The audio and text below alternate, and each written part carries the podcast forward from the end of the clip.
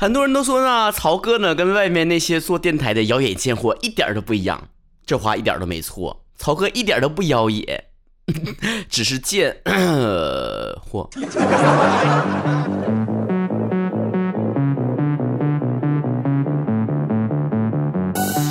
微信公众账号主播曹晨，微博昵称曹晨亨瑞和曹晨工作室，大家伙一起看留言了。小木小二郎说了，曹哥，我朋友经常说自己呢，目前为止的最大目标就是事业了，一点都不关注爱情这件事情。他这么想的吗？真的是。我告诉你啊，那些就是说，目前为止呢，这个阶段以事业为重，不太看爱情的人，百分之九十的人是爱情也没有，事业也没有，你自己母亲品品。他们说更看重事业的目的，只不过是为了掩饰自己还没有爱情的尴尬而已。清爽小爽说：“曹哥，你一直都单身，我跟你讲哈，不是我跟其他的这些七大姑八大姨、烂边四舅们一样，成天催你结婚，可是单身只是一时爽而已哦。”我可以负责任的告诉你，单身一直爽，一直单身一直爽。这种自己挣钱自己花的快乐，你们是永远体会不到的。林生帅说：“曹哥，你经常在节目里面哭穷，可是你有没有做过什么特别奢侈的事儿啊？”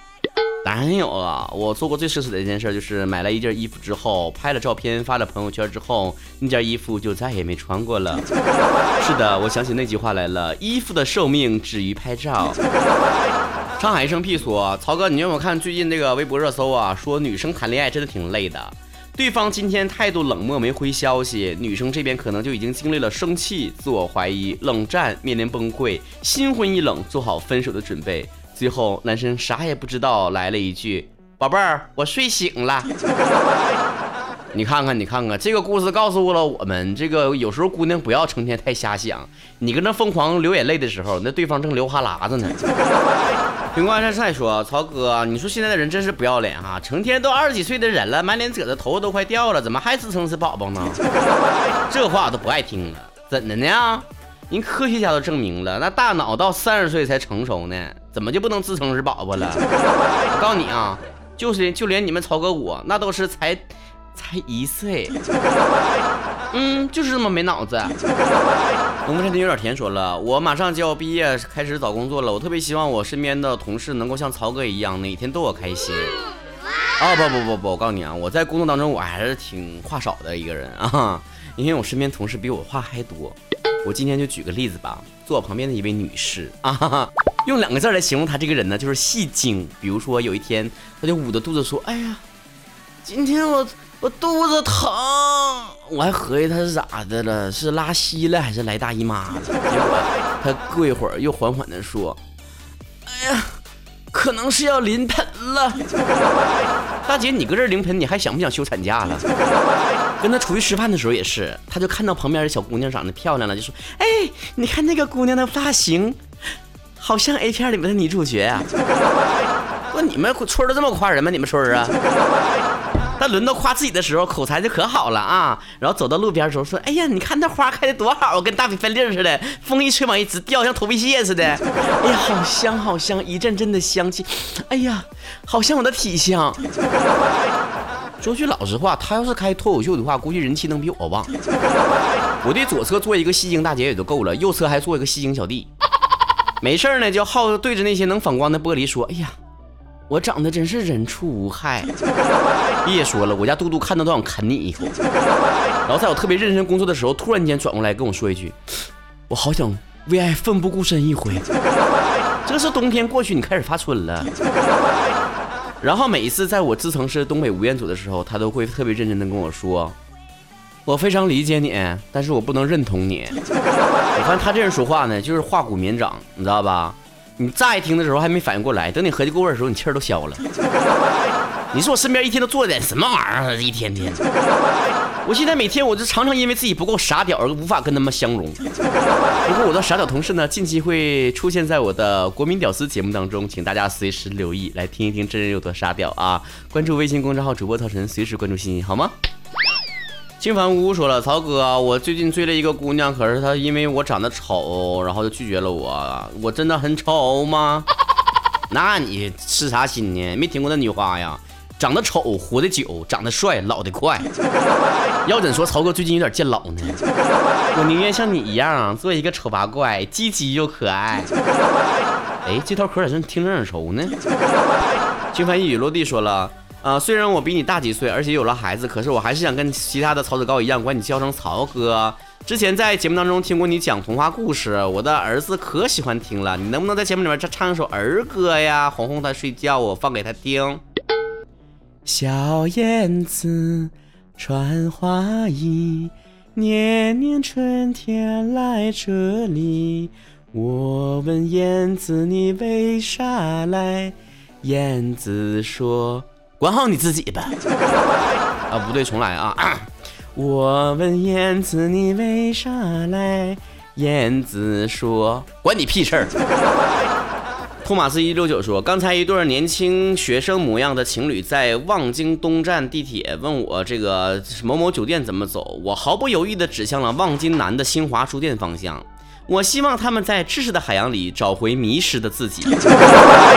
不瞒你说，我也好想迷失一回啊！有人想跟我一起迷失一把吗？坐标北京朝阳。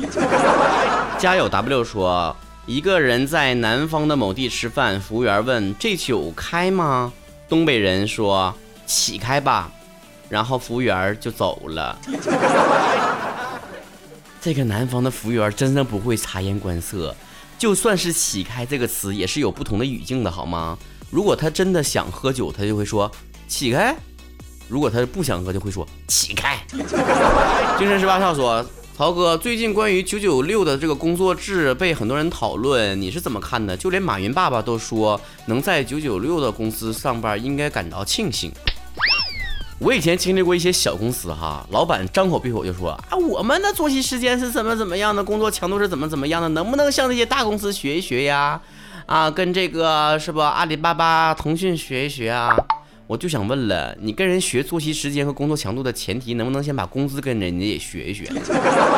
你说说，现在花着共享单车的钱，想享受专车服务的人咋那么多呢？很多小伙伴还不知道啊，九九六的意思呢，就是早上九点上班，晚上加班到九点，然后一周工作六天。我觉得非常的不合情理啊。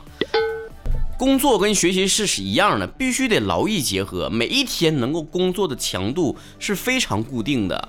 你越往后，那脑袋像浆糊一样，工作效率就低。我看到经常有同事啊，那一熬熬半宿啊，就不知道加班加到几点去了。我都合计你一天有那么多活干吗？倒不是我工作强度不够，或者是不饱和，主要是说呢，你能干的事儿就赶紧在工作时间之内完成，对吧？有一句话这么讲的，说工作狂往往不得要领，花大把的时间去解决问题，他们以为能够靠蛮力来弥补思维上的惰性，其结果就是折腾出一堆粗糙无用的解决方案。我身边一堆这样做这种脱口秀的主播的这个小伙伴也问我，曹哥为啥你做节目感觉就是那么有生命力啊，活灵活现呢？然后我在家里面憋稿啊，憋两天呐，头发都抓没了，我也憋不出来一篇稿啊。我就说你是不是疯了？那玩意儿脱口秀必须得来源于生活吧，你必须得深入到生活当中啊，接地气儿啊。你得出去跟人接触啊，有一些势力和灵感的时候，你才能讲出东西来呀。你搁家憋能憋出啥花花来呀？就像我之前，如果不是八天去在外面玩，我能做出像上一期那么精彩的节目吗？我另一个反对九九六这个工作制度的一个观点就是啥？人的生活每一天的生活你是有安排的，工作是工作，生活是生活。我再往前说一说，我就非常的不理解，为什么很多家长从小啊，那孩子没站稳当呢，就开始逼孩子学这个班那个班的，你凭什么去剥夺一个人的童年啊？我相当是不理解了。我我就记住那个《武林外传》里面有一句话说了，每一个家长都希望自己的孩子不要输在起跑线上，但是你知道终点在哪儿吗？如果你没有知道终点在哪儿，你设这个起跑线有什么意义啊？我觉得不管你是为了孩子未来是能够成功还是能发达。你牺牲他的童年去换，我都觉得得不偿失。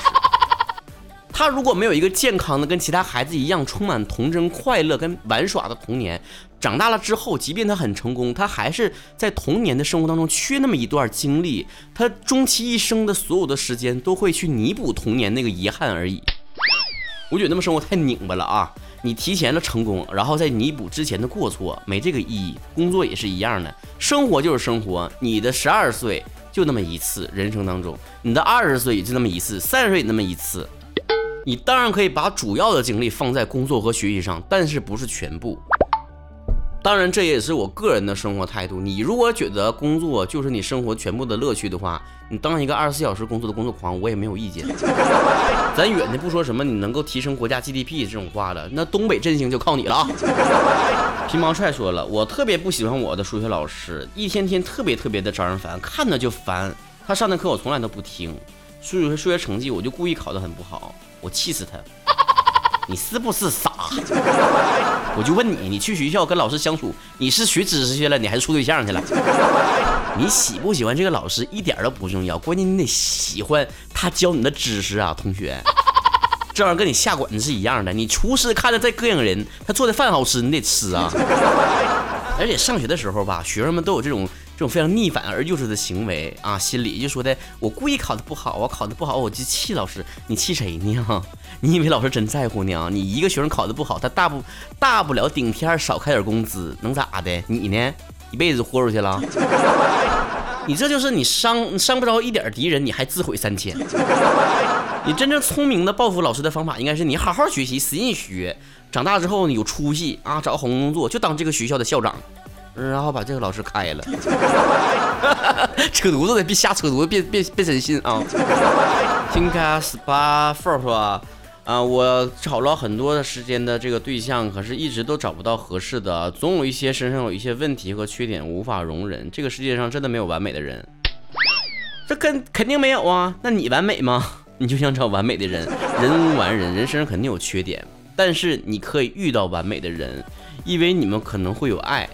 爱会使你变得包容对方的缺点，而使得他成为了一个完美的人。你们俩在一起才能完美。哎，我说的多有哲理。Pretty cool 嘞，不念了。你们真以为我英语很好呢？再说你们编吧那英语单词根本就不成句子，让我念啥呀？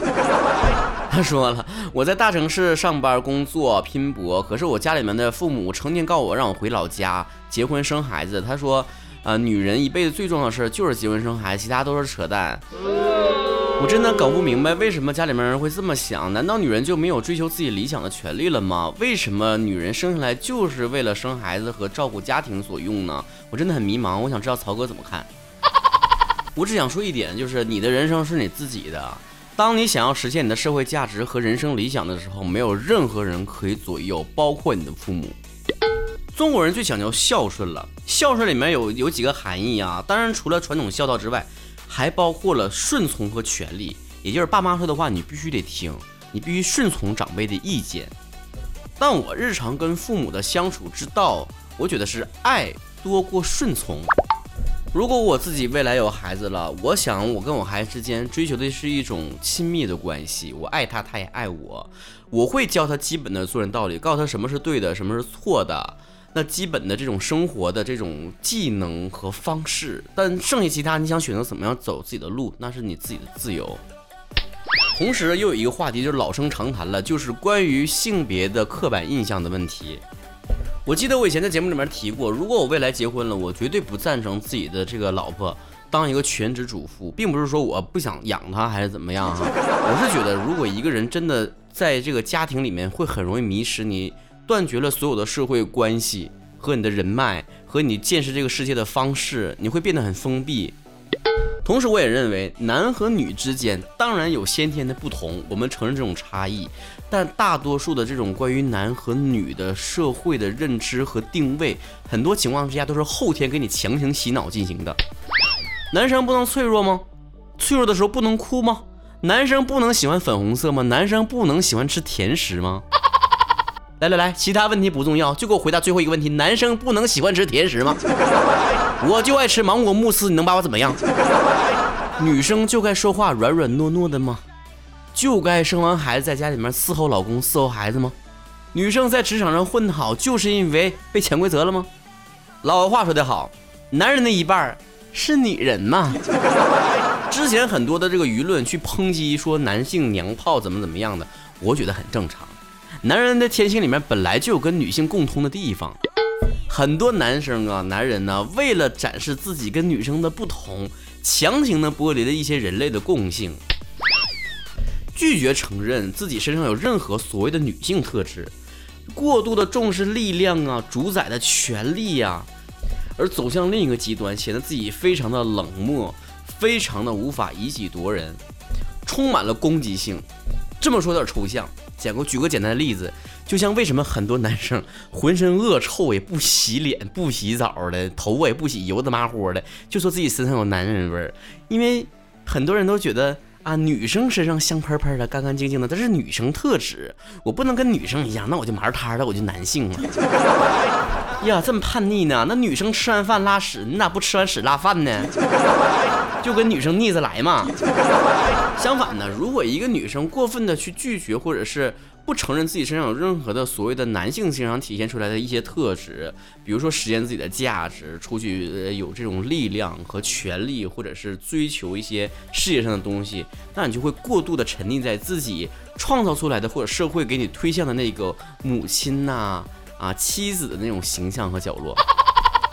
很多女生都说自己在结完婚生完孩子之后有那个产后抑郁症，我之前不理解，但我后来真的很理解了，为啥呢？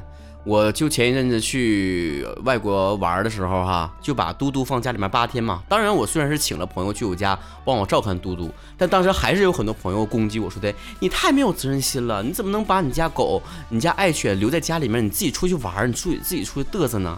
哎，同学们，只是宠物而已。大家都已经往我身上扣这么大个帽子了，言下之意，我养了狗，我哪儿都不能去，我天天在二十四小时对着它，以己度人。你设身处地的为女性的角度去想，是不是现在社会上很多的女性也被推上这样的一个尴尬的地位了？你生了孩子之后了，你要是真的想出去玩，哎，你还出去玩，你家孩子没人管了啊？你出去工作啊，你还哭还成天出去个工作应酬，你家孩子没人管了？我想问，那爸爸是干啥的？摆设啊？为什么结了婚之后，如果男的在外面打拼事业，就没有人说，哎，你还搁外面加班加点的搁这应酬啊？你咋不回家照顾孩子？有人这么问过吗？我从来都认为人的权利平等，不会因为你的性别产生任何的区别。